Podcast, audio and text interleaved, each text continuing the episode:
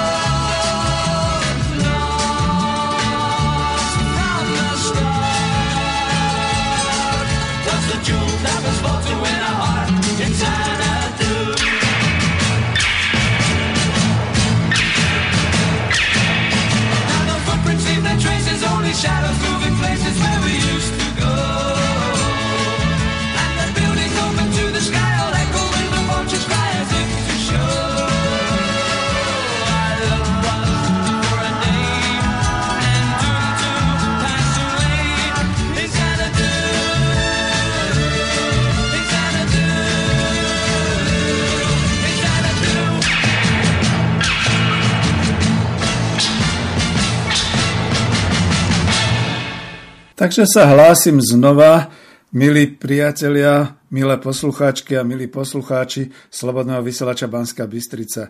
Hlásim sa vám zo záznamu, aj keď túto reláciu počujete ako premiéru a mal by byť pondelok 1 februára roku 2021. Tak, tak, človek sa až zarazí pri tom vysokom čísle. No, e, nevolajte teda, ani nepíšte. Ak budete chcieť potom so mnou ešte komunikovať, tak samozrejme cez tú známu mailovú adresu klub.národohospodárov zavinač gmail.com a teraz sa vlastne priznám k tomu, prečo hovorím zo záznamu a prečo je táto relácia teraz takto aktuálna. E, obnovujem ekonomickú demokraciu. Séria týchto relácií bola tu, myslím, že do roku 2018, ukončil som ju číslom 99 a čakal som na to, že pravdepodobne budem pokračovať potom s niektorými teoretikmi ekonomickej demokracie a stretnem Ľuboša Blahu, stretnem ďalších a budeme sa spolu vyprávať. Doba sa však prudko zmenila.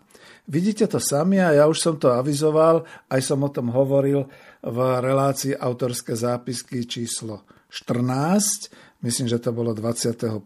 januára tohto roku. A budem teda voľne pokračovať v tom, prečo dávam takúto reláciu a prečo obnovujem vlastne reláciu e, ekonomická demokracia. Ja ju totiž to neobnovujem úplne v takých tých klasických starých zmysloch, ale obnovujem ju, že na základe tohoto marketingového názvu tejto relácie, čiže ekonomická demokracia, by som sa rád e, pozrel na našu súčasnú éru, éra, ktorá nastáva v roku 2021 a to je doba postcovidová. No a keďže máme dobu postcovidovú, alebo sa k nej blížime, za chvíľu si to vysvetlíme, takisto je nutné vyhodnotiť, aká bude ekonomika postcovidová, teda ekonomika v tejto dobe pretože tak, ako sa hovorilo o páde dvojčiek Svetového e, obchodného centra v New Yorku 11. E, septembra 2001, e, že svet už nebude nikdy taký, ako bol doteraz, tak ja si trúfam tiež povedať, že po ére koronakríze, po celej tej pandémii v roku 2020, v 2021 dojde k završeniu tejto éry a etapy predchádzajúcej a nastane a nastáva už pravdepodobne to všetci cítime každý deň nová éra. A táto nová éra sa bude volať doba postcovidová. Ja som spomínal už v autorských zápiskoch teda, že doba postcovidová nastane a zda už v roku 2021 a to za splnenia tých podmienok, Myslím, že som to zobral z médií alebo nie som zase tak kvalifikovaný imunológ, ale za tých podmienok, že aspoň 70% obyvateľstva, tak ako v prípade chrípky, už bude zaočkovaných. A to znamená, že šírenie vírusu COVID sa zastaví až na výnimky. A že bude to asi naozaj ako s chrípkou, že každá ďalšia sezóna prinesie nejakú novú mutáciu, voči ktorej sa bude populácia očkovať. To medicínsky. Prípadne, že úplne vymizne e, COVID, tak ako sme to u nás dokázali zbaviť sa čiernych kiahní a podobne, prípadne naozaj nastane taký problém, ako to bývalo kedysi dávno za Československa, že keď niekto mal vycestovať do veľmi exotickej krajiny, no vidíte, globálny svet, dneska už veľmi exotickú krajinu máme tu u nás, že? Čiže keď niekto vycestoval do veľmi e, e, takéto krajiny e, exotickej, tak skutočne bol preočkovaný na tie choroby, ktoré sa tam v tej krajine nachádzali, alebo kde sme vedeli, že takýto výskyt je. Viem si predstaviť, ak to nezvládneme u nás, že budú sa očkovať, keď budú prichádzať k nám, alebo naopak. Nie, nebudem sa zaoberať tou horúcou témou testovanie, očkovania a takéto veci. Nie, ja nie som ten typ, toto nebudeme robiť. Ale nás, ekonómov, a nás, národohospodárov, zaujíma oveľa viac, kedy pre nás nastane doba postcovidová, kedy nastane tá éra, v ktorej sa oživí hospodárstvo jednotlivých krajín, oživí sa medzinárodná výmena, globálna ekonomika. A v tomto prípade si myslím predovšetkým, že to bude pohyb ľudí, ktorý bude oživovať celú ekonomiku, nie výmena vo finančnom e, svete, e, čo sa týka financií alebo tovarová výmena, ktorá tak či tak beží, a ktorú teda ani koronavírus nezastavil. Alebo, čo nebolo, môže byť ešte? Môže byť ešte horšie? No, tak ako to bude? Aký bude stav ekonomiky po tomto reštarte? No to by ma naozaj zaujímalo, pretože to slovo reštart som začal už aj ja používať, aj keď nie som stúpenec tých teórií nového e, svetového poriadku. Ale viac nech nás zaujíma, aký bude stav hospodárstva Slovenskej republiky po koronakríze a súvislosti s tým dané vo svete. Nie je to o tom, čo by sme si želali, ale o tom, ako to vyzerá a ako sa situácia vyvíja. No a ja kľudne skúsim nadviazať voľne na to 99. pokračovanie relácií o ekonomickej demokracii, že myslím, že keď si otvoríte 99. reláciu, tak sa veľa dozviete, okrem iného aj preto, že na avíze je obrázok z obálky knihy Ekonomika po kapitalizme, hospodársky a sociálny model postkapitalistickej spoločnosti a sú tam také zaujímavé tri kružnice, do seba zapadajúce, čiže fokusujúce sa do toho jedného cieľa, ktorý je tam označený tak, takým tým oranžovým s bielými písmenami na oranžovom podklade, že blahobyt človeka. A máte nad to ešte takú celú sféru podnik, kraj, štát, svet. To je presne ono. To je to, čím sa zaoberá ekonomika po kapitalizme. No a myslím, že 99 pokračovaní relácií ekonomická demokracia už má svoju informačnú silu a najmä v druhej polovici série relácií som ju už tvoril ozaj ako takú osvetovú s cieľom informovať, dať čo najviac informácií a inšpirovať obsahom. No, kľudne poviem, že ja som trošku zostal sklamaný a preto som už potom nepokračoval, pretože sa nádherne a urputne a rastovo rozvíjala globálna ekonomika. Slovensko, ja to porovnám k tomu, ako keď piráti obsadzujú loď. My sme taká lodička, však máme aj taký tvar predlžený, od Tatier k Dunaju a teraz si predstavte, že na túto lodičku sa vrhlo, no nie že jedna pirátska loď, ale tisíc pirátskych lodí, ktoré odhádzali svoje kotvy, čiže investovali do nás, cudzí investori, prechádzali taďal po palube ľudia, no neboli ozbrojení dýkami a nožmi, ale boli ozbrojení e, schopnosťou a právom, hlavne právom, ľudským právom vlastniť, to je zaujímavé, kde sa to ľudské právo vlastniť tu zobralo, ľudským právom vlastniť a tak nám zobrali.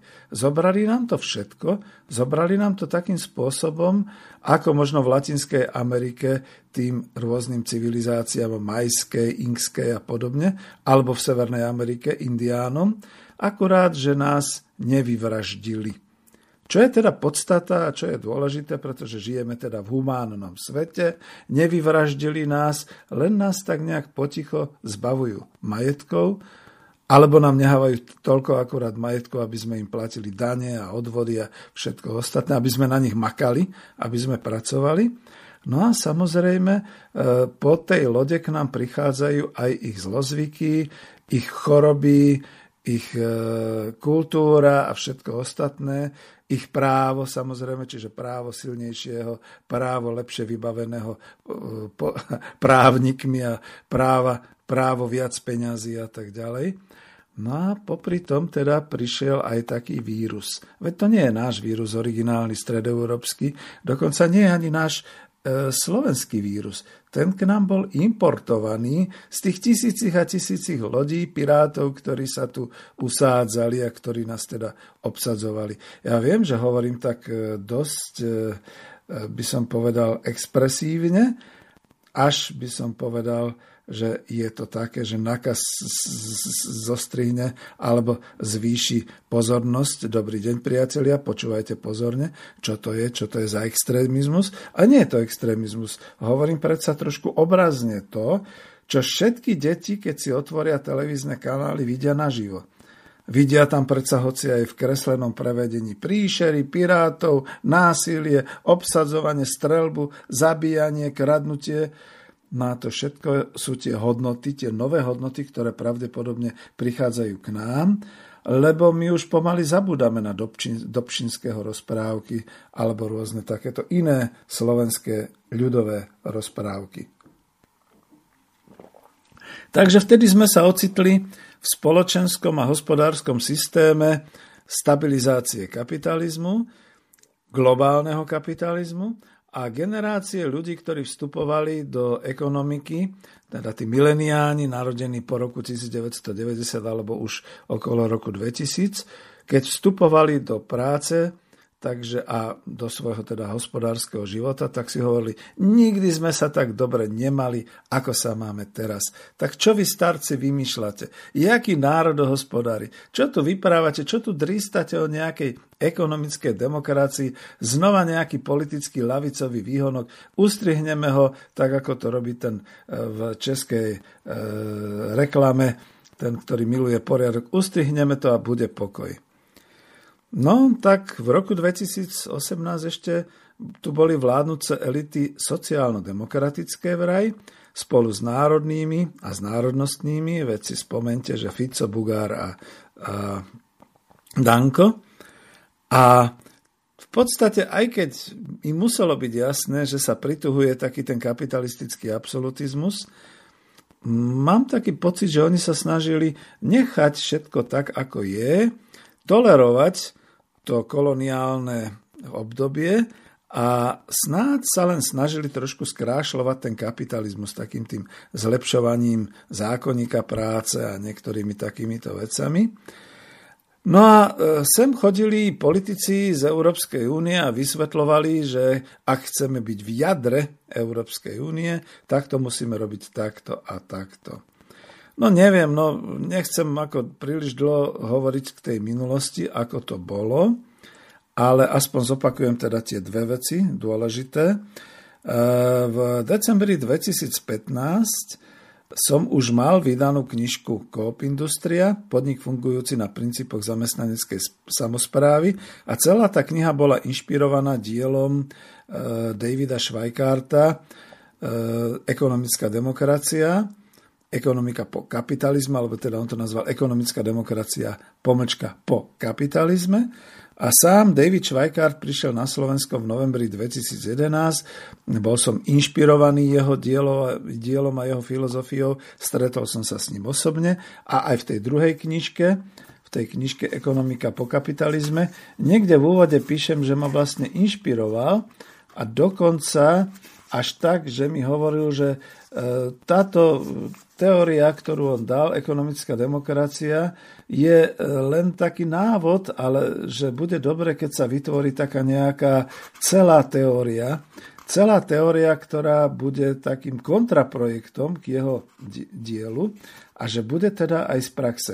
Aj tam radil metodicky, že ako to treba urobiť. Ja som poslúchal tú jeho metodiku, takže máte tam potom v tejto knižke Ekonomika po kapitalizme vypísanú takú jednu kapitolu Model ekonomickej teórie v kocke, kde teda hovorím, že táto adekvátna nástupnická teória ekonomická, pretože všetci hovoríme, že žiadnu nemáme, tak má byť taká, aby bola presvedčivá, aby bola jasná, aby sa opierala o realitu a tak ďalej a potom vysvetľovala tie jednotlivé prvky. Nebudem hodnotiť sám, uvidíme, ako to bude, však od teraz, od tejto stovky, tie stovkové relácie budú potom trošku o tom, ale dnes by som skutočne mohol začať sa zaoberať práve tým, že ako už dnes prakticky sa dá niečo z tých prvkov ekonomickej demokracie aplikovať. A nebudem sa toľko už oháňať tým, týmto slovom, pretože viete, čo sa medzi tým stalo. V 2017 alebo 16 na nadšenie mladých lavičiarov založili sme občianske združenie Centrum ekonomickej demokracie, tak nejak sa to volalo, už je jedno aký názov. S tým, že chlapci sa potrebovali niekde politicky vyzúriť a tak začali mysleť, že ekonomická demokracia je skutočná politická filozofia, ktorá ovládne svet, lebo hľadali náhradu za komunizmus, za, za socializmus a začali do toho vrážať také prvky, ktoré sa sem nielenže nehodili, ale ktoré odťahovali samotné pochopenie tej filozofie ekonomickej demokracie od podstaty. Viete, to sa v histórii často stalo. Ja vždy spomínam na ten príklad e, táboritov a potom ešte adamitov, že teda keď e, husické hnutie si založilo mesto Tábor v južných Čechách a keď teda naozaj tá husická vojna proti e, rímskokatolickému kresťanstvu a proti nemeckej moci cisárskej nadobudla už naozaj vážne rozmery, bola to vojna, bolo to hnutie naozaj politické. V tej chvíli sa tam oddelila taká určitá skupina, ktorí sa volali Adamiti, ktorí boli nadšení tým, čo sa robilo pri príchode do mesta Tábor, do povstaleckého husického mesta Tábor, že všetci príchozí e, dali do veľkej kadi všetky svoje súkromné osobné bohatstva, šperky, e, toliare, drahé látky, drahokamy, prstene, všetko ostatné a potom žili tam v tábore, v tej komunite ako takí bežní prostí ľudia podľa potrieb. Po, e, e, vojaci Bojovníci dostávali svoje, dostávali dobré jedlo, dobré ošatenie, dobrú výzbroj im kovali. Ženy, ktoré varili, hlavne teda museli spať, čiže museli mať niekde dobré lože, aby sa vyspali, aby mohli potom variť a tak ďalej. Tkalci tkali, kováči kovali. Všetko sa teda dialo takýmto spôsobom. Ale skupina Adamitov chcela ísť ešte ďalej a hovorili, že všetci sú si rovní pred Bohom, takže všetci budú nahí. A tak zakladali komunity, kde boli nahí, kde teda potom, e, pravdepodobne to niekto samozrejme, nejaký zvrhlík zvrhol už na nejaké také tie sexuálne a podobné orgie a podobne. Ale tým, že boli nahí a že nič nemali, a že blbli takto mladých ľudí, najmä mladých ľudí, stalo sa to, že samotní husiti sa postavili proti Adamitom a museli ich teda, najprv teda ich dohovárali, potom ich likvidovali, pretože hrozilo, že husické hnutie sa rozpadne na takéto všelijaké prvky. A toto nielen hrozilo, ale toto sa stalo s ekonomickou demokraciou z tej politickej stránky a dokonca by som povedal aj z takej tej filozofickej, že niektorí ľudia v tom zrazu začali vidieť nejaké tie komunitné a komunitárne idei, ktoré treba rozšíriť, všetci budú spoločne pracovať a všetci budú spoločne rozhodovať. A najlepšie je ten nerozdelený príjem, ktorý by bol. A všetko do toho dávali. Projekt Venuša, že e, systémy robotov nám budú e, presne určovať a optimalizovať, čo máme jesť, kedy máme spať, ako sa máme tešiť a všetky takéto veci, tak som to typol. tak sme sa jednoducho rozhodli viacerí rozumní, že tento projekt občianskeho združenia zastavíme. Aj sme ho zastavili, aj sme celý projekt zrušili. Z toho zostala teda len táto ekonomická demokracia a aj tá nakoniec nebola akceptovaná. A keď hovoríme prečo, tak hlavne preto, pretože sme sa mali veľmi dobre tu na Slovensku. Náš kapitalizmus predsa znamenal, že vyrástli tu veľké obchodné centrá, strediska, už nie, že v krajskom meste a v okresnom meste, ale v takých väčších mestách vždy niekde okolo e, tej autobusovej stanice a železničnej vyrástlo kopec takých tých správnych obchodov, takých tých e, obchodných sietí, Kaufland, Lidl, Billa, Tesco, všetky ostatné, kde bolo možné nakúpiť to isté, čo v hlavnom meste, to isté vraj, čo v Nemecku, to isté, čo vo Francúzsku a tak ďalej. Čiže takáto sieť presieťované všetkými tovarmi, všetkými potravinami, všetkým podobným. Samozrejme, okrem toho, všetci zrazu boli zamestnancami, napríklad zamestnancami štyroch automobiliek, ktoré tu vyvinuli celý automotív priemysel, čiže vyzeralo to dobre. No a trošku ako sme si všetci polepšili v tých mzdách, aj keď len takí tí, e, povedal by som, analytici a podobne, hovorili, počkajte, počkajte, ale tie mzdy sú o polovicu nižšie ako cez hranice, ako v Rakúsku, v Nemecku a podobne. Neblbnite ľudia. A na čo by sme sa búrili, keď my sa máme lepšie, ako sme sa mali pred pár rokmi? No to lepšie bolo v úvodzovkách, pretože vždy existovala masa nezamestnaných alebo masa ľudí, ktorí trpeli vo svojej práci a boli tam iba kvôli tomu, že nemali kam odísť. Čiže toto všetko sa dialo. Po sociálnej stránke, áno, sociálna demokracia, národniari, možno aj ten Bugár, trošku, trošku dvíhali po centoch a po eurách takú tú úroveň sociálnych služieb a podobné veci. Ale bolo to málo. Bolo to také, že človek by si povedal, no tak ale treba naozaj niečo reformovať, niečo meniť. Z pozadia sa už blížili veľkí reformátori z pravice a z liberálnych kruhov, Sulík, Matovič a podobne, ktorí to chceli všetko veľmi, veľmi zmeniť. Takže sa písal rok 2020. V tomto roku na začiatku ešte nikto netušil, ako to bude vyzerať koncom roka 2020. U nás nastúpila nová vláda, vzýšla z volieb. Áno, bol tam aj ten Sulík, aj Matovič. U nás kopírovali v podstate všetky tie opatrenia, ktoré sa rozvíjali vo svete. Koronakríza a pandemická situácia znemožňovala zrazu pohyb ľudí po svete, znemožňovala sociálne kontakty v zmysle teda fyzického kontaktu spoločenských podujatí, kultúrnych, športových, politických podujatí, všetko sa začalo robiť online.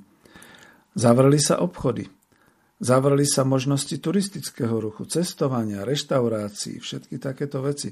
My si to postupne teda povieme, ale aby som dokončil túto základnú vec, prudko sa zmenila doba, v ktorej sme žili. Až tak prudko, že ja som si to uvedomil a dal som to do článku, ktorý nájdete aj na web stránke Spolok národohospodárov, že sa mení paradigma. Vlády príjmali také opatrenia, ktoré zrazu ignorovali alebo vedome zastavovali určitý hospodársky život. Tým pádom varovali ekonomovia, že sa zastavuje rast ekonomiky, ide sa do prepadu, pretože stratilo sa odbytište, stratili sa možnosti vyrábať a podobne a predovšetkým padali určité financie, ktoré boli a sú definované v ukazovateli hrubý domáci produkt.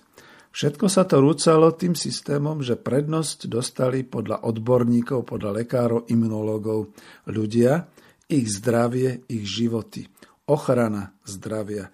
Nemocnice, lekári a zdravotníckí pracovníci sa stali tými prvoradými bojovníkmi v prvej línii po celom svete.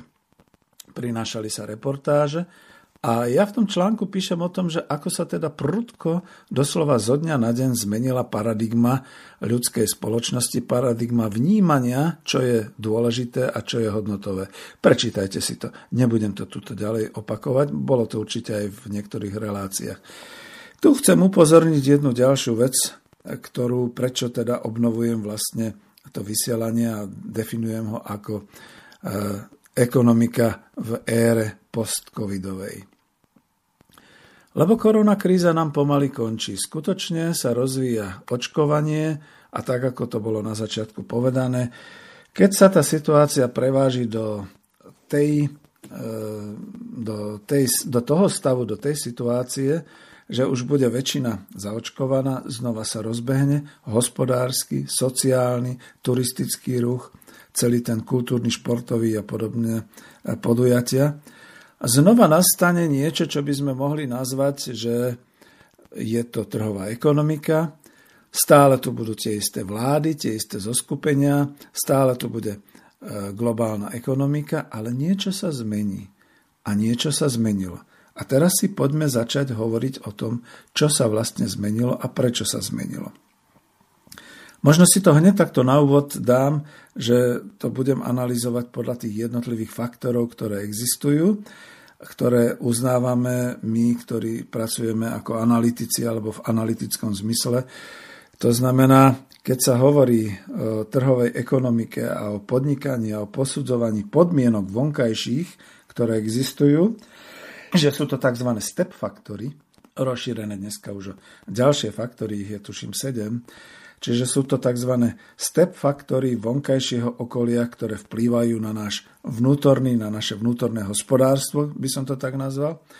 Tak sú to sociolo, sociospoločenské faktory, to je prvé, potom sú to technologické faktory, to je druhé, ekonomické faktory, to je tretie, ekologické faktory, to je štvrté, politické faktory v zmysle geopolitiky a vzťahov medzi národnými a mocnosťami a potom hodnotové faktory. Tieto faktory, keď poznáme a keď ich vieme zadefinovať a ukázať na základe faktov, ukážu nám, či je skutočne tak, že sa blíži doba postcovidová. Ďakujem zatiaľ veľmi pekne.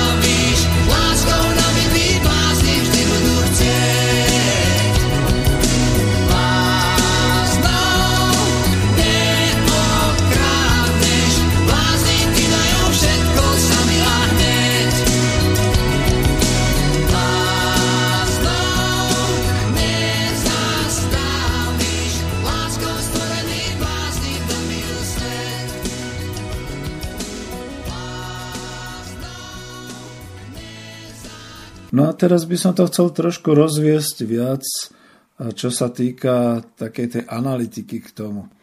Lebo pri takých tých debatách, čo vznikajú mailami a podobne, tak niektorí, čo ma poznajú, tak sa pýtali, hm, Vieš, ako je to pekné, že si vydal knihu Ekonomika po kapitalizme. Je to pekné, že si taký stúpenec ekonomickej demokracie, veci mal až 99 relácií, ale prosím ťa, povedz, čo ťa oprávňuje myslieť si, že teraz nastáva taký podstatný bod zlomu, ktorý prináša zmenu v paradigme, ktorú teda si odhalil, a zmenu v ekonomike. Lebo nám sa stále zdá, že my žijeme v kapitalizme, je globálna ekonomika, s ničím sa nedá pohnúť, sme tu naozaj akoby v kolónii na Slovensku, tak čo ťa oprávňuje myslieť si to? No ešte dám aj tú druhú otázku, ktorá potom k tomu pri, priplynula, že čo ťa oprávňuje si vôbec mysleť, že práve ekonomická demokracia má tie prvky, ktoré budú alternatívou k novým alebo k zmene tých základov pre dobu postcovidovú.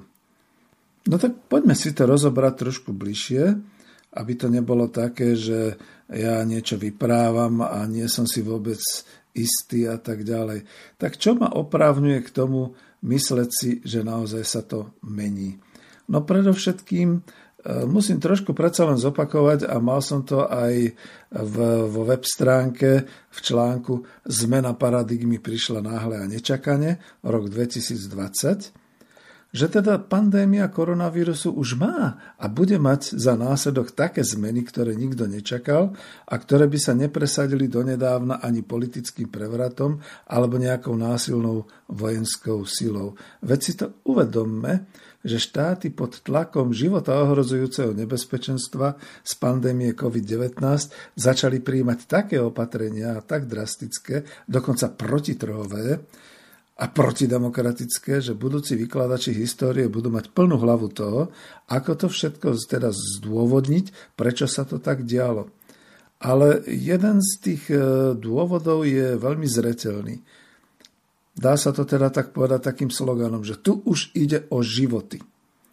No a keby to bolo naozaj aj tak, že sú nejaké štatistiky falšované a podobne, ale ak k 1. februáru 2021 len Slovensko zaznamenalo v súvislosti s COVID-19, teda na rôzne komplikácie a podobne, zaznamenalo e, úmrtie, ktoré sa teda predsa musí nejakým patológom a nejakým lekárom e, ozrejmiť a certifikovať, že išlo o súvislosť s COVID-19, tak 4000 ľudských životov je veľa. Je to také malé mestečko, keď sa to tak zobere.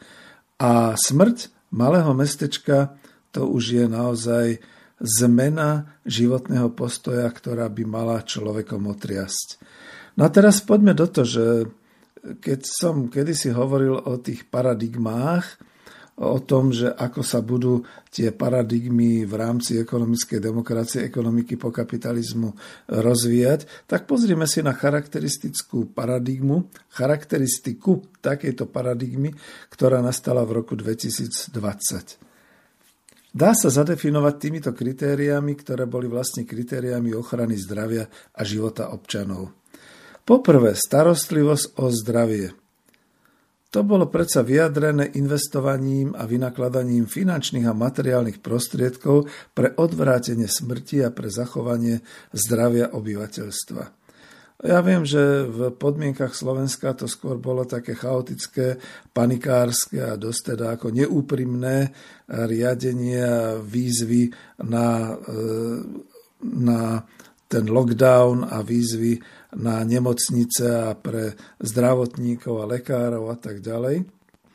No ale pevne verím, že či už aj to testovanie a potom aj to očkovanie, to sú skutočne vynakladané finančné a materiálne prostriedky pre odvrátenie smrti a pre zachovanie zdravia obyvateľstva.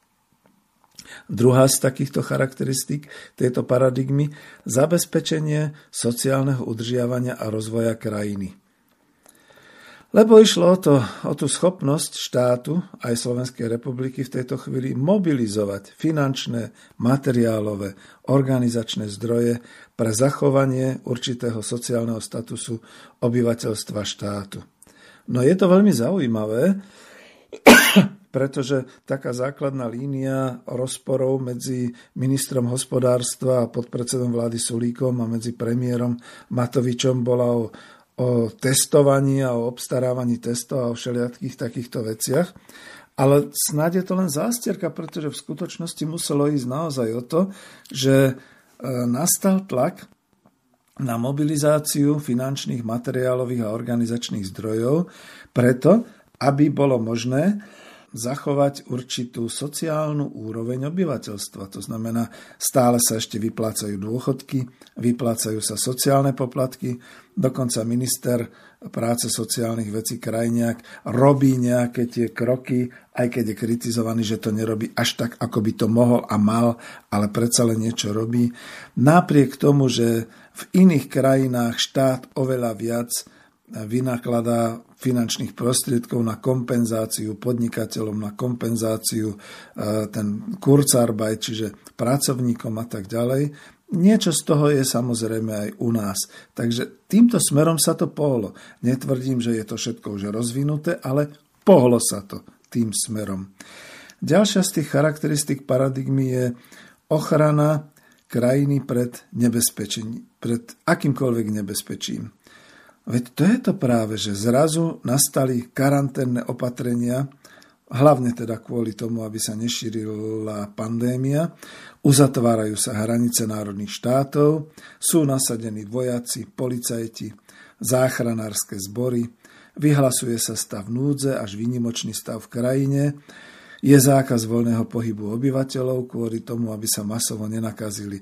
A to sa deje ako v Spojených štátoch, tak v Ruskej federácii, ako v Nemecku, tak vo Francúzsku, v Českej republike, takisto aj na Slovensku, takisto aj v Kuala Lumpur a kdekoľvek ďalej. Čiže toto je niečo všeobecné, čo nastalo v roku 2020. Plus navyše u nás na Slovensku pozrite si na to, že keby kedysi dávno bol naozaj taký ten predseda e, strany Kotleba, ľudová strana Naše Slovensko ohlásil, že zaizoluje, čo ja viem, 10 alebo 15 rómskych osád, ohradí to policajtami a e, zvonko to budú kontrolovať vojaci a tak ďalej tak okamžite je samozrejme vyhlásený za fašistu a zavretý a podobne.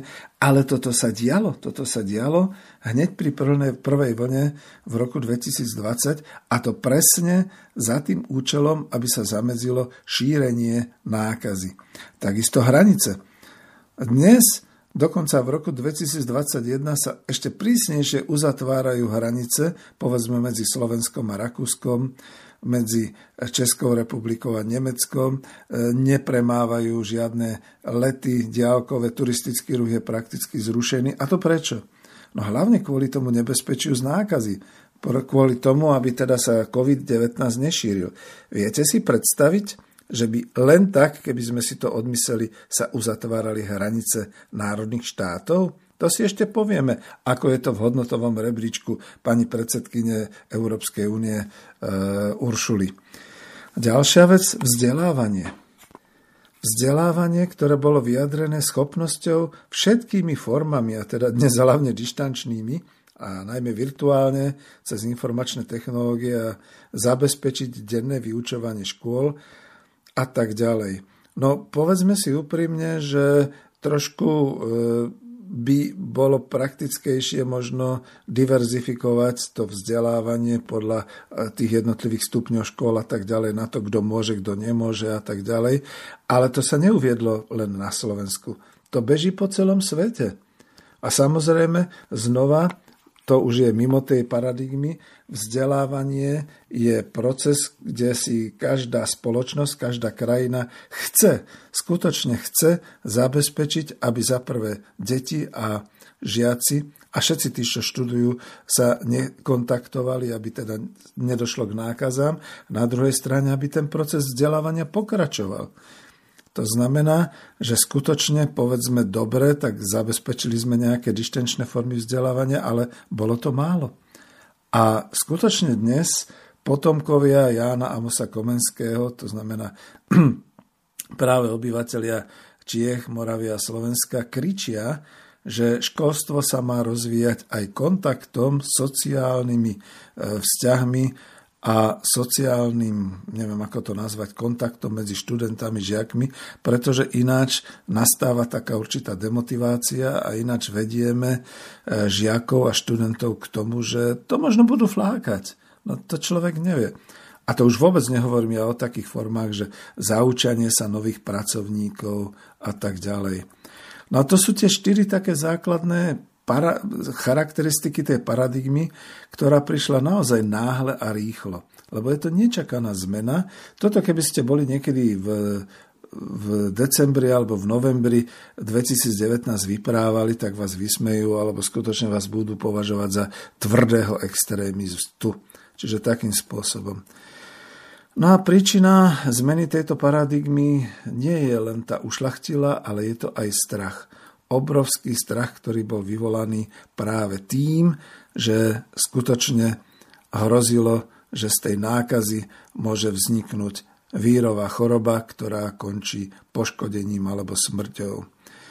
Na čo je dôležité, to už patrí trošku potom do tých hodnotových ukazovateľov, že sa veľmi rýchle ešte v marci 2020 riadenia ekonomiky spoločnostiach jednotlivých štátov, v krajinách ujali vlády jednotlivých národných štátov. No až potom veľmi, veľmi opozdene začala reagovať Európska únia. V Spojených štátoch to tiež bolo také, že Trump, netrump, tam sa teda skôr na takejto úrovni búrili. Všetci vyčítajú Ruskej federácii, ktorá zasiahla jednorázovo, okamžite a bez nejakých výnimiek Čiže aj keď hovoria, že sa tam takisto to šírilo dosť silne, hlavne kvôli tomu, že tiež otvorená spoločnosť. To znamená, že veľmi ťažko bolo zabrániť určitým e, nákazám a určitej e, spoločenskej, spoločenskému kontaktu a podobne v toľko 100, 100 miliónovom e, národe a tak ďalej. No a teraz k tej samotnej paradigmy, ja som to tam spomínal aj v tom článku. Prvoradé nastalo prežitie ľudskej spoločnosti. Prvorady je život a zdravie občana. Veď naozaj sa naplašili politici celého sveta, že čo sa deje a čo možno robiť. No, samozrejme, že ja som potom do toho článočku ešte dal, pretože to ešte patrí k tej paradigmy, že teoretický základ takej tej paradigmy 2020 nastal v tom, že vládne opatrenia jednotlivých krajín začali ovplyvňovať ekonomický dopyt v štáte. Veď pozrite sa teraz, keď to zoberieme už aj globálne, ako je to celosvetovo. Čo je dnes najdôležitejší ekonomický dopyt v globálnej ekonomike? Boli testovania, dnes je to očkovanie. Po očkovaní nastane určitý systém eh, kontrolovania, určitý systém púšťania cez hranice iba tých, čo majú certifikáty a celý ten určitý systém to všetko vyvoláva nové ekonomické dopity. Všetko to, čo je spojené s tým, že každý výkon, každá ľudská udalosť má odraz aj v ekonomickej udalosti, to znamená, to ovplyvňuje ekonomický dopyt. Ak sa zastavil trh automobilov, nie je to len kvôli tomu, že povedzme ľudia sa chcú izolovať a sadnú si do automobilov a podobne. Skôr naopak, ľudia chceli cestovať. A tým, že chceli cestovať a že zistili, že pomaly nemôžu opustiť hranice národného štátu alebo nemôžu opustiť hranice okresu, tak ako sa to rozvíjalo a nielen na Slovensku, na čo im je vlastne to auto? Takže to je ďalšie, prečo sa potom začal veľmi, veľmi meniť ten ekonomický dopyt, hlavne po potravinách, hlavne po liekoch, povedzme si teraz na rovinu taký ten ivermectin a podobne, alebo teda všetky tie typy očkovacích látok a tak ďalej. Čiže toto, toto je to dôležité. No a aby sme teda pokročili a išli ďalej eh, k tým jednotlivým faktorom z tej analýzy STEP. Čiže spoločenské, sociologické faktory. Nebudem to celé vymenovávať, ale tie charakteristické vo svete a u nás – Zastavil sa fyzický kontakt ľudí. Skutočne sa zmrazili na najmenšiu mieru fyzické kontakty ľudí, ba naopak ľudia si nacapili rúška, aby na seba nedýchali, ľudia si dávajú rukavice, aby sa nedotýkali, všade sa všetko teda a nejakým spôsobom e, dezinfikuje všetky takéto veci. Čo to spôsobuje? Spôsobuje to masové celoglobálne prerušenie kontaktov medzi ľuďmi na takej tej spoločenskej skupinovej úrovni, dalo by sa povedať, až na úroveň jednotlivca. Veď to nie je len na Slovensku, to je po celom svete, že ľudia sa nemôžu stretávať vo väčšej skupine ako, ja neviem, 4 a 6 ľudia, dokonca po dvoch a tak ďalej. Všade sa zastavil pohyb po uliciach. Zastavil sa pohyb po obchodných centrách, čo je teda charakteristické pre nákupy 21. storočia, alebo čo bolo. Zastavili sa športové akcie, spoločenské akcie. Vidíte, máme fašiangy, plesy, nič také sa nedeje. Nedialo sa ani cez Vianočné sviatky, ani počas e, Silvestra, novoročných sviatkov zastavili sa športové podujatia, kultúrne podujatia. To všetko padlo niekde až hodne, hodne hlboko na túto úroveň. To znamená, došlo k takým spoločenským e, zmenám a k takým faktom, ktoré bude treba skúmať ďalej, čo to bude robiť v ďalšom a ako sa bude teda tá spoločnosť odvíjať na tejto úrovni. Ja si totiž to naozaj nemyslím, že sa vráti ten globálny trhový kapitalizmus od ukončenia očkovania a všetkého, pretože stále bude pretrvávať takéto riziko a stále bude taký ten strach medzi ľuďmi. Ľudia sa budú pýtať pred vstupom do lietadla, že nie, že či to lietadlo je bezpečné, ale že e, akí sú pasažieri, či sú preverení. Vedľa seba budete mať človeka, ktorého sa opýtate, či už mal COVID, či je očkovaný a tak ďalej. Otázky, ktoré predtým by boli ako vrcholom možno neslušnosti, alebo ako. Dobre, tak sa otvoria turistické centrá, ľudia prídu na hotel. Ako sa k ním bude správať hotelový personál? Čo budú musieť splniť, aby vôbec mohli si zobrať izbu, spať tam, byť v reštaurácii, potiažmo vo wellness centre, aby sa pohybovali vonku. Predpokladám, že všetky tie letoviská, letné strediska, horské strediska a tak ďalej, to všetko, čo je teraz zavreté. Čiže toto sú všetko také nové fakty, s ktorými sa bude táto doba postcovidová musieť vyrovnať. Nebude to určite tak, že všetci teraz povedia, a tak sme očkovaní, tak hurá, znova sa vrátil svet do starých kolají. Predpokladám, že to tak nebude.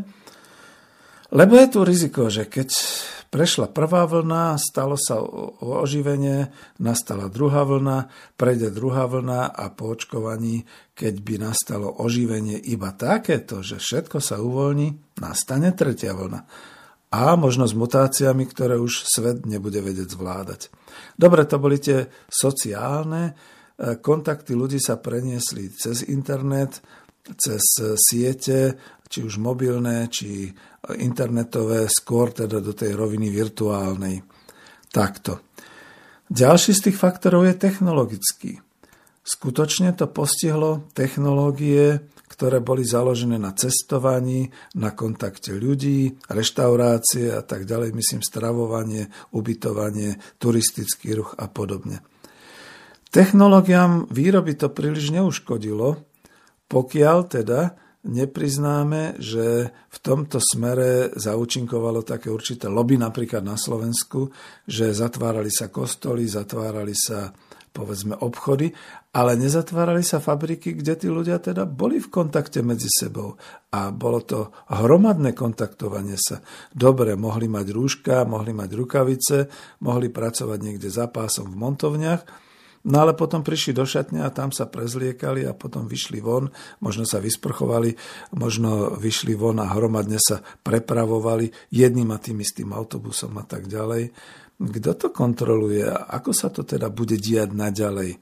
Tie technologické zmeny by mohli byť práve v tom, že sa vyvinie celkom nový priemysel, ktorý sa bude zaoberať hlavne tým, že aby sa všetko vyrábalo, distribuovalo bez nejakého veľkého kontaktu a styku s ľuďmi.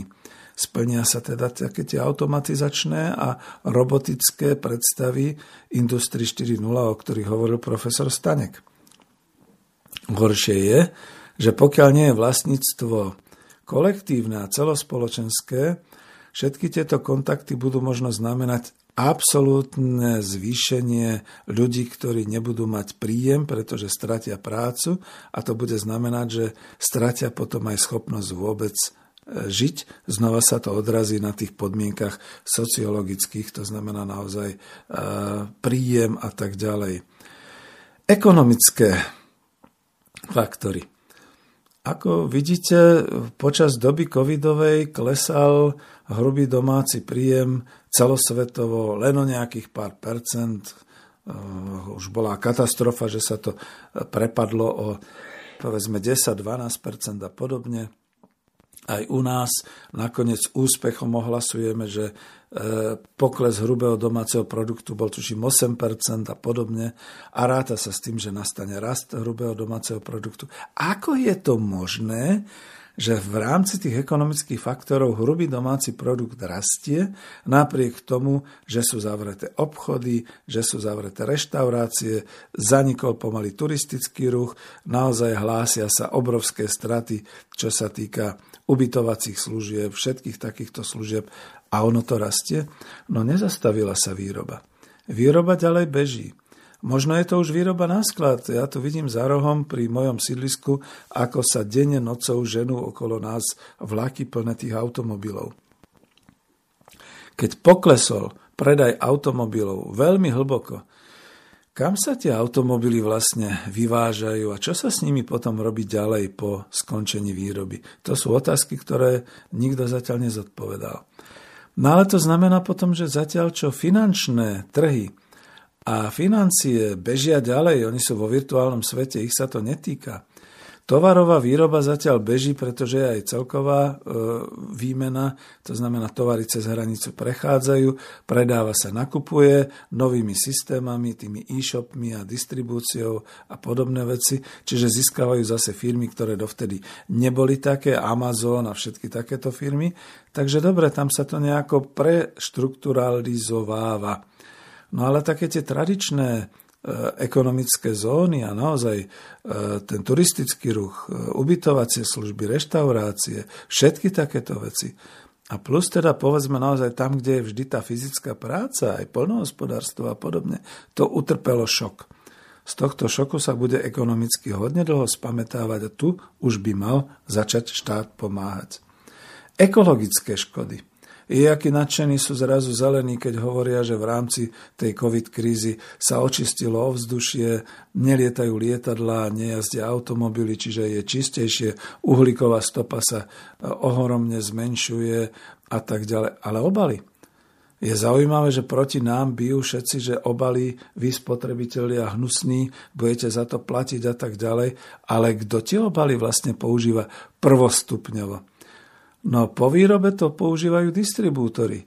Chcete si kúpiť nejakú potravinu, nedostanete ju do dlane alebo do vlastného kelímka.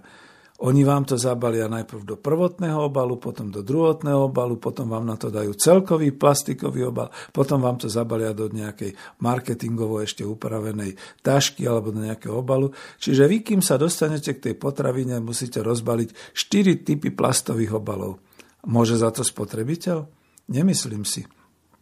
No ale ekologické bude znamenať aj to, že pravdepodobne sa celý systém bude musieť vrhnúť viac na odpady, odpadové hospodárstvo. A teraz, keď to premietnem na Slovenskú republiku, veľmi dobre mal tieto informácie pán doktor Forshofer, že my vlastne žijeme na odpadoch, na hore plastov a obalov, ktoré by sa dali použiť. Sú na to technológie, ale my ich nevieme používať na Slovensku respektíve to nie je tá oblasť, kde by teda cudzí investori na tom ťažili zisky a štát zatiaľ o to nedbá, takže tu je problém. Ďalší z tých e, faktorov, a tu už budem musieť končiť, lebo sú politické a hodnotové, politické v zmysle geopolitiky a vzťahov medzi národmi a medzi mocnosťami. No čuduj sa svete, vyzerá to ozaj tak, že e, Spojené štáty už prestali byť nejakým takýmto geopolitickým hegemónom. BRICS boli poškodené teraz e, e, Brazília, India, Čína a Rusko, Južná Afrika. boli poškodené COVID krízou rovnako, čiže tam sú problémy. A napríklad Ruská federácia sa veľmi dobre vyrovnala práve aj s tými všetkými blokádami, s týmto všetkým. Čína dokonca znova ťahá. Keď si predstavíme, že sa hovorí o tom, že Čína znova rastie 5 percentami, svet bude rásť nejakými 2,5%, tak si uvedomme tú obrovskú čínsku ekonomiku, ktorá aj pri raste 1% nadobúda veľké, veľké naozaj nadrozmerné e, objemy a nie už pri 5,5%. Čiže teraz sa zmení systém geopolitiky, ale my zostávame akoby v, jadro tej, v jadre tej Európy, čiže geopoliticky sme zasunutí ako kolónia do Európskej únie, skoro som povedal do zadku Bruselu, ale nechcem byť tak drsný. A to potom bude mať pre nás tie následky, tak ako to býva s, e, povedzme, s e, mocnosťou a jej perifériami. To znamená, to hlavné jadro Nemecko, Francúzsko, teraz už nie Británia, ale celé to okolie, Nizozemsko, Belgicko a tak ďalej, keď sa bude mať horšie, tak periférie ako Bulharsko, Slovensko, Maďarsko, Polsko, tie sa už budú mať úplne zle. Takže pozor na to, že sa menia aj tieto podmienky a nikto nebude zohľadňovať niečo také, ako že Ježiš, však áno, tuto uprostred Európy, taká malá krajinka medzi Dunajom a Tatrami, treba ju zachraňovať, pretože sa majú zle. Mm, nie. Tieto politické podmienky sa takisto menia. Každý bude mysleť a už myslí hlavne na seba tejto covid kríze a v dobe postcovidovej to nebude. Viete, ako keď sa hovorí o tom pláne pomoci, ja sa tu o ňom zmiením, že 750 miliárd. Čo je to 750 miliárd v rámci Európy, keď sa to bude prerozdeľovať tak, že my z toho dostaneme len koľko? 7 miliárd. A kde sa tých zvyšných 753 miliárd rozfrcká? Na čo bude potrebovať Nemecko tie obrovské miliardy, keď už teraz je na tom dobre? Vidíte, to je to zlé prerozdeľovanie. No ale aby sme neboli takí, tak si pozrieme, že e, Spojené štáty majú iné to číslovanie, tí trilióny a bilióny, ale v, povedzme rečou Európana, keď my dávame 750 miliard, tak oni dávajú nejak vyše bilióna aj viac dolárov. Ruská federácia sama dáva nejakých niekoľko biliónov do tej uh, hospodárskej obnovy po covide. A my čo dávame? My ešte nevieme, či vôbec niečo dáme a kto to dá a ako to dá a ako to urobí, pretože takú máme vládu v tejto chvíli. Čo je, to je o tom politickom zmysle. Hodnotové ukazovatele? No hodnotové ukazovatele sú povedzme aj v tom, že tak zaprvé chcem sa zmieniť o tom, že máme na web stránke článok doktora Petra Saka o zmenách normality. To znamená, že on poslal veľmi dobrý článok, ktorý je síce neekonomický, ale e, uverejnili sme si to a dali sme to na web stránku, pretože to je skutočne o tom, že ak hovoríme o nejakých zmenách, paradigmy a podobne, musíme si uvedomiť, že sa menia aj hodnotové kritéria a tie hodnotové kritéria sa menia takým spôsobom, že to, čo bolo včera nenormálne, to dnes tým postupom a tými zmenami začína byť normálne. A musíme si uvedomiť, že veľa vecí, ktoré nám nesedeli, a to nie je len o, o pohľaviach a o tom, že muž a muž môže mať rodinu a deti a tak ďalej. To sú všetky takéto zmeny a kritéria, ktoré nové generácie presadia napriek nám starším, rozumnejším. No a bude sa teda takto meniť aj normalita v zmysle hodnotovom. Čo bolo minule ešte v minulom storočí alebo doteraz považované za morálne a hodnotné, to dnes bude nemorálne a čo bolo teda nemorálne, to bude v budúcnosti pravdepodobne morálne. Najlepšie to vystihuje skutočne to hodnotové kritérium Uršuli von Leyen, či ako sa volá, ktorá ešte teda v marci, v apríli 2020 dokázala nadávať národným štátom, že čo si to dovolujú zatvárať hranice medzi sebou, pretože predsa pohyb osob v rámci Európskej únie je najvyšším výdobytkom, najvyššou hodnotou Európskej únie. No a už vtedy som kritizoval, že to by bolo zaujímavé potom zistiť, keby neboli zavreté tie hranice, keby ľudia umierali na uliciach, čo by to bolo za najvyššiu hodnotu umreť v mene blbosti. Že? Takže toto je o tých hodnotách, ktoré sa považujú tiež za dôležité. No a teraz, keď to spočítame a uzavrieme smerom pre Slovensko. Čo znamená zmena týchto vonkajších step faktorov pre Slovensko? Za prvé, že Slovensko je v situácii, v ktorej je otvorené, nemá prakticky nič, je kolóniou a všetci sa na ňo idú vykašľať. Skutočne je to tak, pretože tie zmeny, hlavne teda tie ekonomické, technologické, politické a hodnotové, sa budú diať kde si vysoko v oblakoch a nás budú zasahovať už iba, no povedzme, úradníkmi a tým, že budeme musieť sa prispôsobovať právne Európskej únii, o ničom inom to nebude. A z druhej strany tie zmeny, ktoré budú povedzme spoločenské, ekologické, tie by sme si síce mohli ešte nejakým spôsobom my sami voči ním sa brániť alebo si ich prispôsobovať, len či bude na to vôbec stačiť e, generačne e, toto, táto populácia, ktorá tu je. My, čo sme si ešte vedomí toho, že bolo národné hospodárstvo, že bolo treba si ho chrániť, bolo treba si ho rozvíjať, vymierame. Skutočne vymierame. A keď aj nevymierame, tak sme v tej ohrozenej skupine na 65 rokov, to znamená, nás už budú brať ako starcov. Bude niečo pomáhať v rámci týchto zmenených vonkajších faktorov? No iba to, že si mladí ľudia uvedomia, že keď to nedostanú v obchode, keď im to nepríde poštou cez e-shop, keď sa nejakým spôsobom nedostanú k tým základným veciam, ako povedzme je ošatenie, obutie, e, strava a tak ďalej, budú si to musieť začať sami dorábať.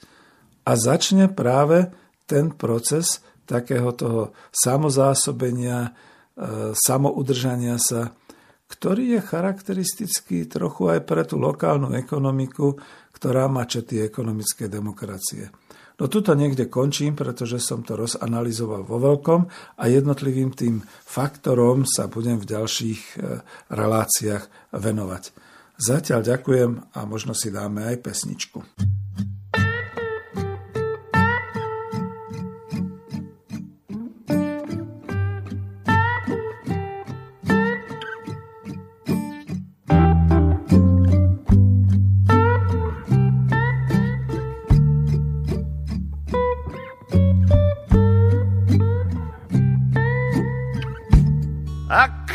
Sa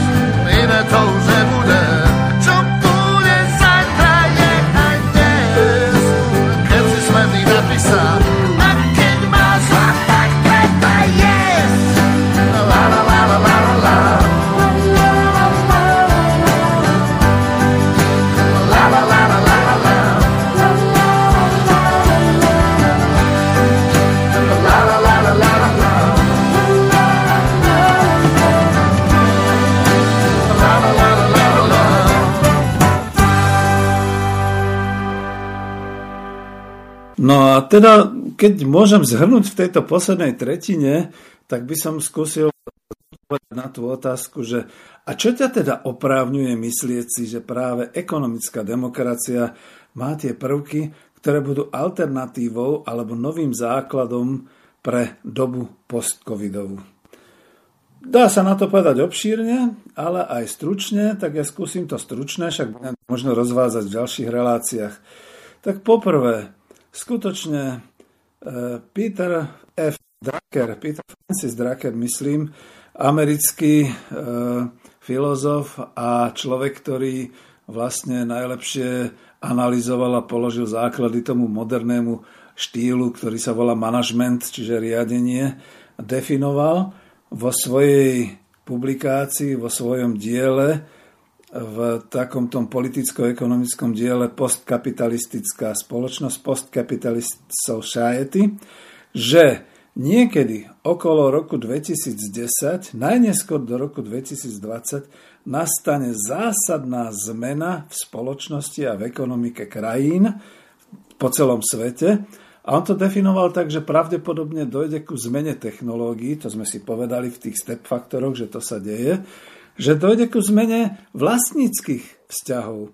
No on to rozoberal na myšlienke, ktorú majú v Spojených štátoch, že teda e, zamestnanci, pokiaľ im padne fabrika, tak si skutočne môžu nejakého právnika objednať právne služby, aby takúto spoločnosť odkúpili zobrali na seba nejakú dlžobu z banky a postupne z nej urobili niečo podobné, ako je zamestnanecká samozpráva. Oni to ale volali ESOP, čiže Employee Stock, Stock ownership, alebo tak nejak sa to volalo, prepáše v tejto chvíli koktám, s tým, že to bolo teda vlastníctvo zamestnancov, vlastnícká zamestnanecká spoločnosť, však to už aj u nás niekedy SDLáci v 90. rokoch razili tú myšlienku, len to zaniklo a zneužilo sa to vyslovene a tak ďalej. No ale to znamená, že je takýto základ a potom plus ešte teda on definoval, že vzdelávanie sa zmení, že vzdelávanie sa stane inštitucionálne v tom zmysle celoživotnom, kontinuálnom a stálom vzdelávaní, takisto v podstate, že sa zmení charakter škôl, že to už teda nebudú učitelia a žiaci, ale že to budú partnery, ktorí si budú prinášať ďalšie a ďalšie vedomosti.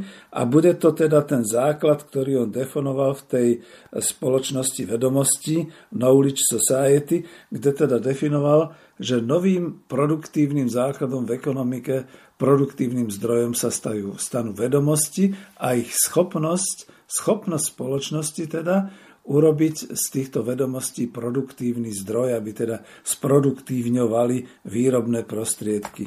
No a k tomu sme sa teda tiež už priblížili, takisto v podstate sme sa priblížili aj k tej myšlienke spoločnosti organizácií.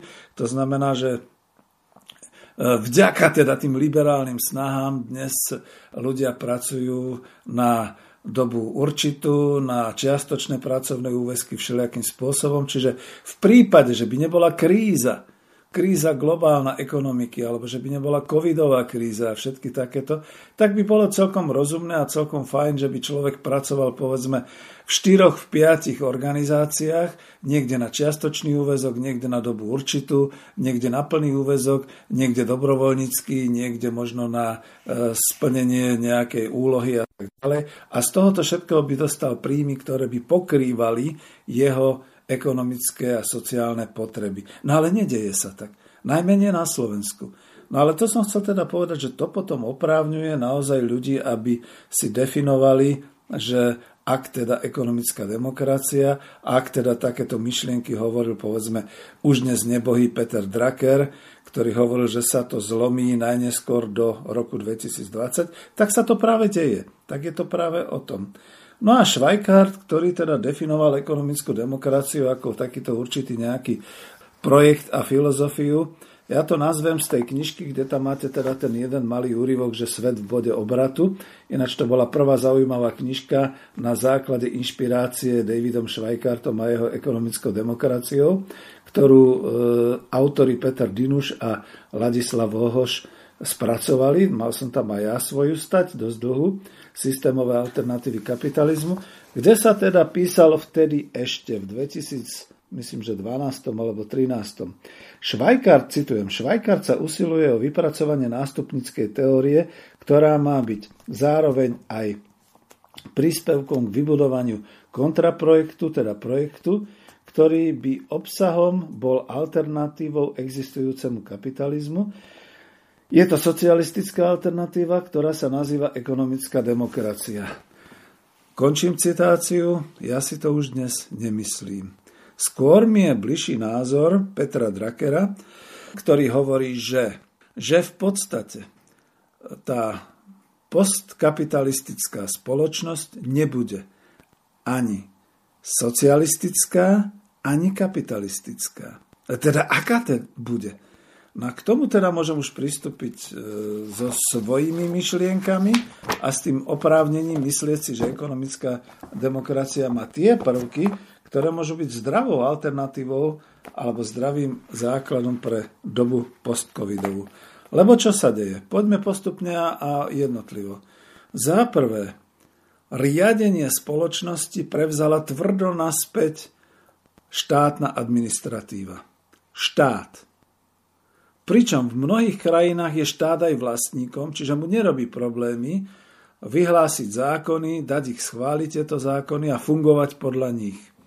Vid Nemecko, vid Francúzsko, dokonca vid aj Spojené štáty americké a vôbec už nehovorím o Ruskej federácii, kde teda naozaj štátna administratíva a štát tvrdo a prudko idú dopredu. Zabudol som na Čínu. V Číne je vedúcou politickou silou komunistická strana Číny. Áno, majú rozvinuté podnikanie. Je to ten typ podnikania, o ktorom sme vajatali my niekedy v 80. rokoch, že teda áno, zachováme vedúcu úlohu strany, ale bude tu trhová ekonomika a tá bude ešte štátom riadená a podobné veci. A pozrite sa, ako idú rýchle dopredu. 5,5% alebo 5% rastu hrubého domáceho produktu v podmienkach COVID krízy a pritom ako oni dokázali e, sa vlastne zhostiť e, tej izolácie a toho, že prakticky zlikvidovali koronakrízu na svojom území, to už o niečom svedčí. Dnes je Čína najväčší exportér, najväčší producent a najväčšia ekonomika. Takže o čom tu vyprávame? Naozaj tam treba štátne zásahy. Treba tam štátnu reguláciu, štátnu kontrolu na mnohých miestach. A keď to zoberieme na Slovensko, pozrite sa, čo ovláda vlastne štát, čo ovláda vláda Slovenskej republiky a zákonodárny zbor.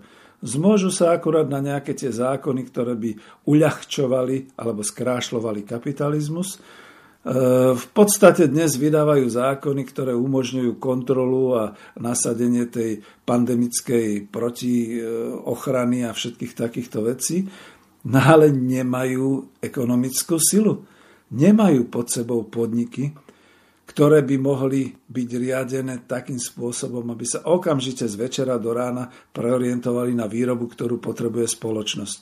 Nemajú také podniky, ani také možnosti, aby prikázali podnikom, čo majú robiť. No teraz mimoriadne áno, v núdzovom stave, zavreli reštaurácie, zavreli obchody, vyhradzujú si právo, že tieto obchody môžu toto, tamtie obchody tamto a tak ďalej, pohyb osôb, práca, najradšej práca z domu a podobné veci. No ale to nezachraňuje ekonomiku ako takú, v podstate by som si tiež tvrdo dovolil povedať ešte stále tak, že my tu hlavne chránime záujmy tých veľkých zahraničných investorov, pretože je fabrika, ktorá má 8 tisíc zamestnancov a tam sa v tých zmenách môžu striedať, ale je obchod, ktorý má 5 zamestnancov a môže si vyhradiť právo, že jeden zamestnanec vyjde, druhý vojde a tak ďalej, ale tomu neumožňujú, to zakážu, takisto reštaurácie. Čiže vláda síce vládne, ale zúfalo vládne, pretože nemá žiadne štátne páky. A aby som to zakončil čerešničkou na dorte, tak vláda nemá vôbec žiadne páky na ekonomické deje a finančné deje.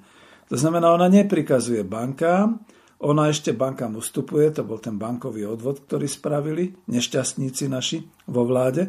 A ešte navyše teda nemáme vlastnú menu, to znamená, aj Národná banka Slovenska je len kontrolnou gubernátorskou bankou na dozor nad tým, aby sa teda euro správne míňalo a správne používalo. Ale my nevydávame úrokové sadzby, úrokové miery, nemáme vzťahy s ostatnými menami riešené, To znamená, sme stratili finančnú kontrolu, stratili sme vlastníckú kontrolu a zákonodárnu kontrolu musíme obmedzovať iba tým spôsobom, aby to náhodou nebolo v rozpore s ideami a s právom Európskej únie, pretože za to by sme boli kruto trestaní. Vy teraz Českú republiku, ktorá si dovolila istou cestou e, vlastných potravín a e, kontingentálneho naplňania vlastnými potravinami, takým spôsobom, že už sa Európska únia búri, že je to v rozpore so slobodným trhom. Aký slobodný trh v roku 2021 pre Boha živého? Čiže toto je jeden prvok, štátna kontrola, štátne vlastníctvo, kontrola nad vlastníctvom a dispozícia vlastníctva, respektíve aj výroby a distribúcie. Samozrejme, že v rámci ekonomickej demokracie by ste menej mohli vytknúť, že ja tam píšem o tom, že tam je predsa predovšetkým, predsa u vás, Peter, definovaná vlastníctvo celospoločenské a kolektívne. Samozpráva zamestnancov. No dobre, o štátnom vlastníctve celospoločenskom som hovoril, pretože štát to sme my, prepačte, koho volíme. A prečo ho volíme? Pretože my sme tí voliči, my sme tí členovia tej obrovskej 5 miliónovej správnej rady, ktorí tam dosadzujeme svojich zástupcov. A hamba, že to robíme veľmi zle. Takto by som povedal. Kolektívne vlastníctvo môže byť, povedzme, naozaj takéto kolektívne, že viacero národných štátov si v podstate vkladá peniaze na nejaké veľké e, investície a podobné veci, veď to bolo za rady vzájomnej hospodárskej pomoci. A pokiaľ by sa Európska únia zmenila na takéto spoločenstvo národných štátov, ktorí by dokázali tie svoje investície riadiť takýmto spôsobom a skladať klobúk dolu. Zatiaľ to skôr vyzerá, že nejaká administratívna byrokratická verchuška High Society v Bruseli sa rozhodne na nejakom pláne obnovy a teraz prideluje peniaze a rôznym spôsobom manipuluje s tými možnými budúcimi peniazmi, takže nie je to presne ono. No a e, čo sa týka to, tej zamestnaneckej samozprávy a podobne, tak som začal vlastne tou vetou o americkom systéme ESOP. To znamená, že zamestnanecké e, akciové spoločnosti, ale ja by som to videl u nás skôr naozaj tak, že teraz prichádza tá doba pre všetky reštaurácie, pre mnohé ubytovacie služby, pre mnohé distribučné a všelijaké služby, čo robia okolo celého toho gastro priemyslu a turizmu. Tak keď idú do krachu a keď už sa majiteľ nahneva a povie, tak sme v strate, e, tak povedzme naozaj sú v strate, keď sme spomínali ten príklad tej pani podnikateľky v cukrárenstve, e, Nataši Pacal, ktorá má už dnes e, pol miliónovú stratu a podobne tak možno keby povedala, viete čo, ja na to kašlem, ale aby sme to neuzavreli úplne, poďte. Urobíme to tak, že to bude zamestnanecká samozpráva, založíme družstvo, vy budete mať svoj podiel, povedzme 4 mesiace, čo som vám nič nevyplácala, budete mať akoby svoj podiel v tejto samozpráve, v tomto podniku a rozbiehame to. Rozbiehame to bez nároku na vysoké nejaké mzdy, dáme si aspoň tú minimálnu mzdu, ale tak, aby sme prežili, aby sme potom mohli prosperovať. Viete si predstaviť, že by sa povedzme v priebehu troch, štyroch mesiacov pri obnove turistického ruchu, stravovania a gastro vyrojili stovky, ba tisíce takýchto zamestnaneckých samozpráv? No a máte ekonomickú demokraciu, že? A druhý prvok, ktorý je a ktorý môžu teda vytýkať, že e, povedzme naozaj tie verejné investície do ekonomiky a kontrola cez e, verejné e, investície bez nutnosti súkromného vlastníctva. No nedeje sa to tak, lebo však máme ministra hospodárstva liberála Sulíka, ale na Slovensku napríklad skutočne v tejto chvíli idú mnohé verejné investície, pretože idú z verejných investícií, z verejného štátneho rozpočtu, do projektov, v tejto chvíli povedzme naozaj do záchrany, respektíve do e, podpory všetkých týchto zložitých vecí okolo testovania, okolo všetkých týchto vecí, s tým, že by to malo byť verejne kontrolovateľné a že teda je to používané pre verejné účely.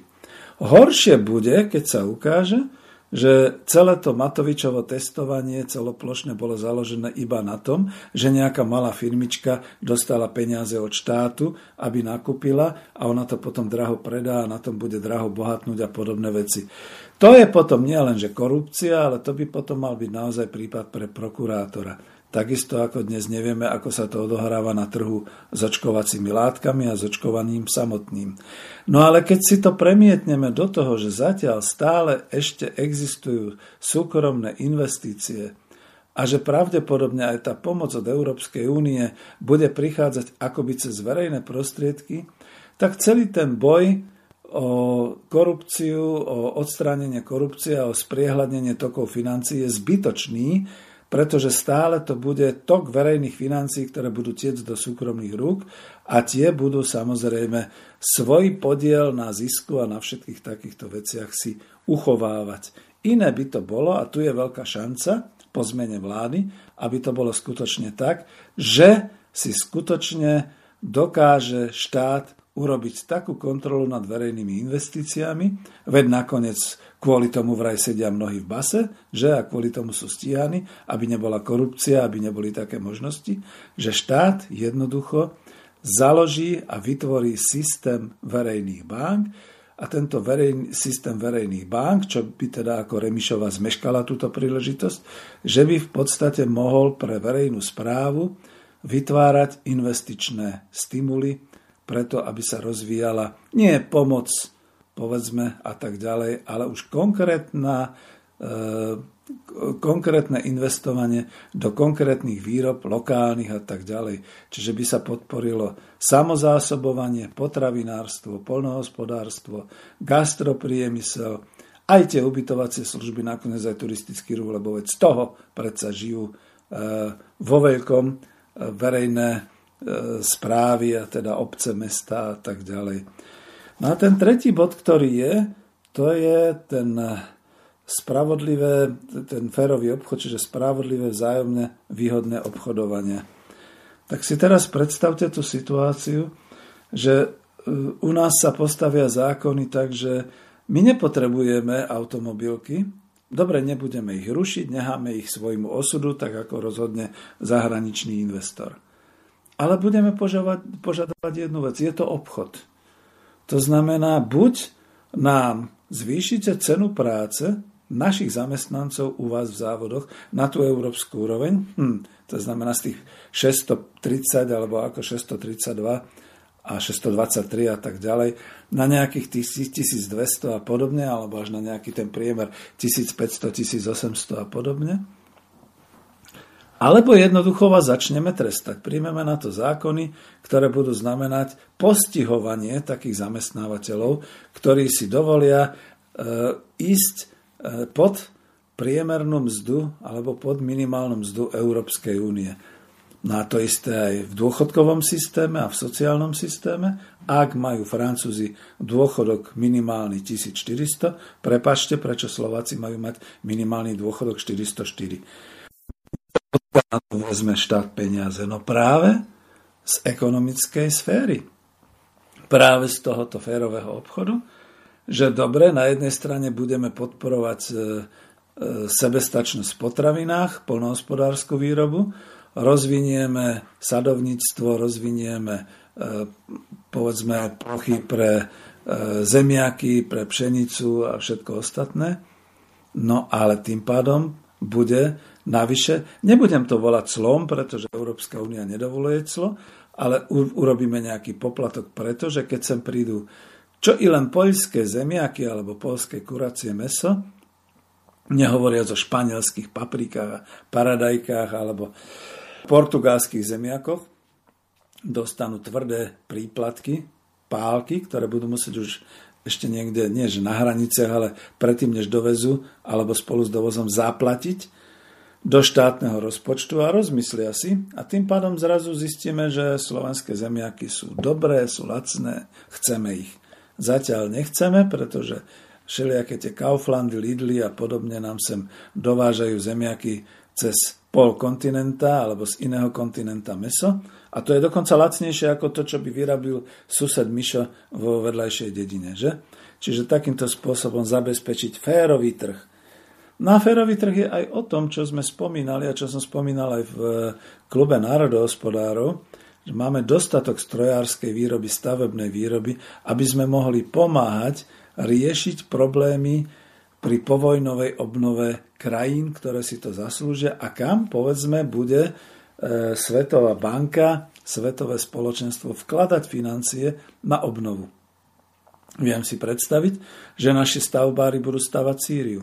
Viem si predstaviť, že naši strojári budú pomáhať v arabských eh, republikách alebo eh, povedzme tam, kde to bude. Viem si predstaviť, že naši strojári so svojimi strojmi a osadenými CNC eh, a podobnými zariadeniami nebudú konkurovať svetovým firmám, ale budú dostatočne zabezpečení tak, aby 1, 2, 3 roky vopred mali vykontrahovanú výrobu pre krajiny, ktoré ich výrobky potrebujú a nepotrebujú tam mať práve high-tech a nepotrebujú tam mať práve e, povedzme Industry 4.0 a tak ďalej.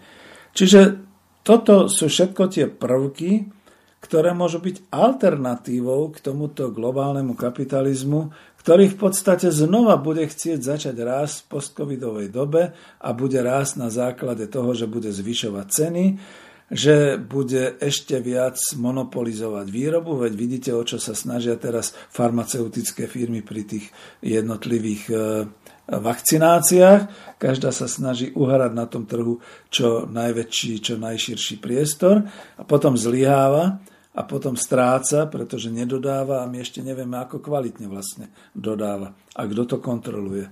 Všetky tieto systémy, tieto tri základné prvky, ktoré sa dajú naozaj nazvať verejné financovanie e, verejných e, investícií s verejnou kontrolou, celospoločenské, čiže štátne vlastníctvo, potiažmo kolektívne vlastníctvo, bez použitia súkromného vlastníctva. To môže byť, ale neriešme to v tejto chvíli, nebude toto dominantné, plus teda férový trh, kde pomocou určitých kritérií a nástrojov tohoto trhu zabezpečíme, že bude určitá ochrana eh, vlastnej výroby a produkcie, ktorú si určíme. To znamená ochrana napríklad nielen u potravinárstva, ale už stavebníctva. Čo tu má čo robiť nejaká stavebná firma eh, z Talianska, ktorá nedokončí za 10 rokov atomovú elektráreň Mochovce pred s nimi? A tak ďalej. Jednotlivé takéto možnosti. Prípadne naozaj, čo tu majú čo robiť cudzie zahraničné turistické agentúry, keď nedokážu zabezpečiť, okrem toho, že sem donášajú nejakých Číňanov do Bratislavy, ktorých tu prevedú po meste, zinkasujú ich nehorázne a potom ich dajú najesť niekde v Budapešti a spia vo Viedni. Také nechceme, také nepotrebujeme. Čiže toto je zdravé, tu nie je žiadna politika, tu je zdravý ekonomický rozum, ktorý treba použiť na to, aby sme zmenili toky financií vo vnútri ekonomiky a aby táto ekonomika začala donášať úžitok na Slovensko.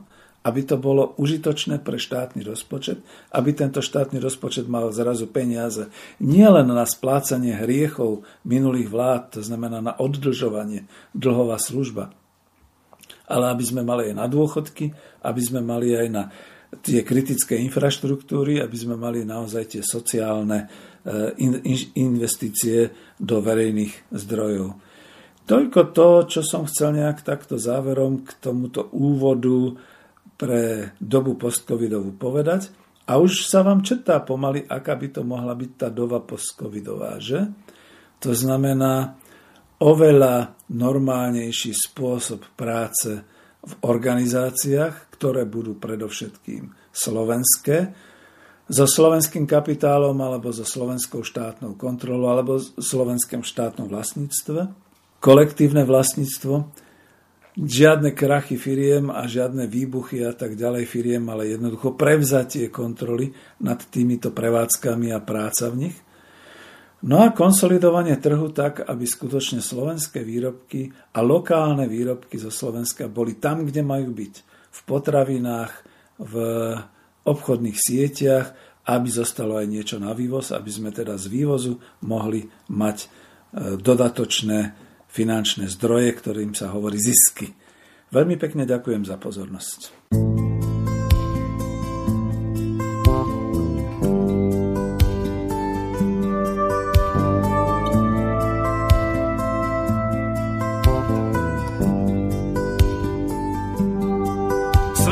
Klopká na čelo, už to chce vzdať.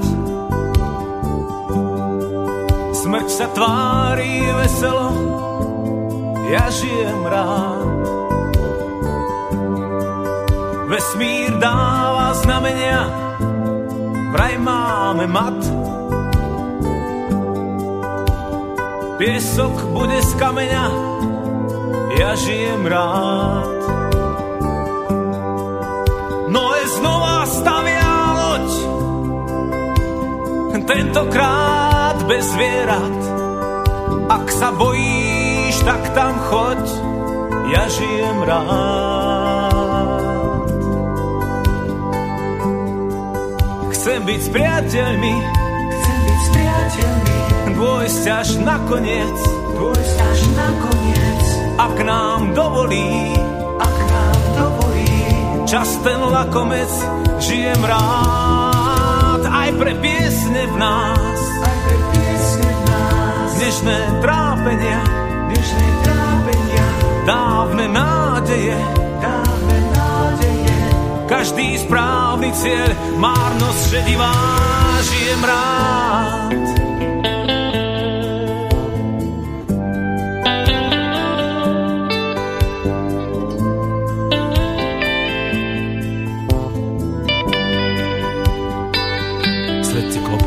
Svet si klopká na čelo, už to chce, už to chce vzdať.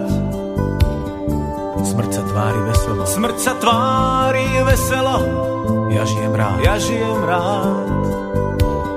Vesmír dáva znamenia, Vesmír dáva znamenia, vraj máme, vraj máme mat. Piesok bude z kameňa, Piesok bude z kameňa, ja žijem rád. ja žijem rád.